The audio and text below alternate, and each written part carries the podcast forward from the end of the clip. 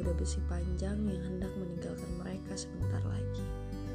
Penuh sesak, semua ditabrak.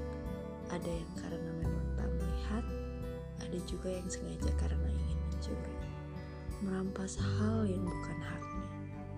Aku adalah bagian dari semua orang tadi, kecuali sang pencuri yang berlari, berpeluh, berletih untuk asa yang tak.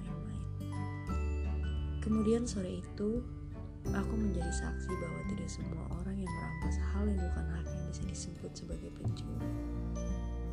Konotasi yang terlalu kasar untuk seorang pria yang ternyata mencuri hatiku pada pandangan pertama di sebuah stasiun kereta.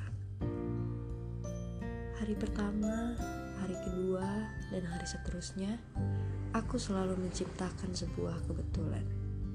Aku sudah hafal betul jadwalnya. Di titik mana dia berdiri menunggu kedatangan kereta, di stasiun apa dia mengakhiri perjalanan, pukul berapa dia tiba di stasiun. Sampai sore ke-23, aku tidak lagi menjumpai dirimu. Namamu saja aku tidak pernah tahu, apalagi kabar terpenting tentangmu.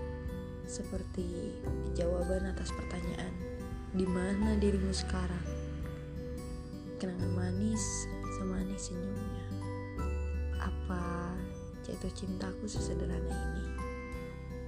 Aku dan kau bertemu dalam ruang tanpa sekat, tapi tidak pernah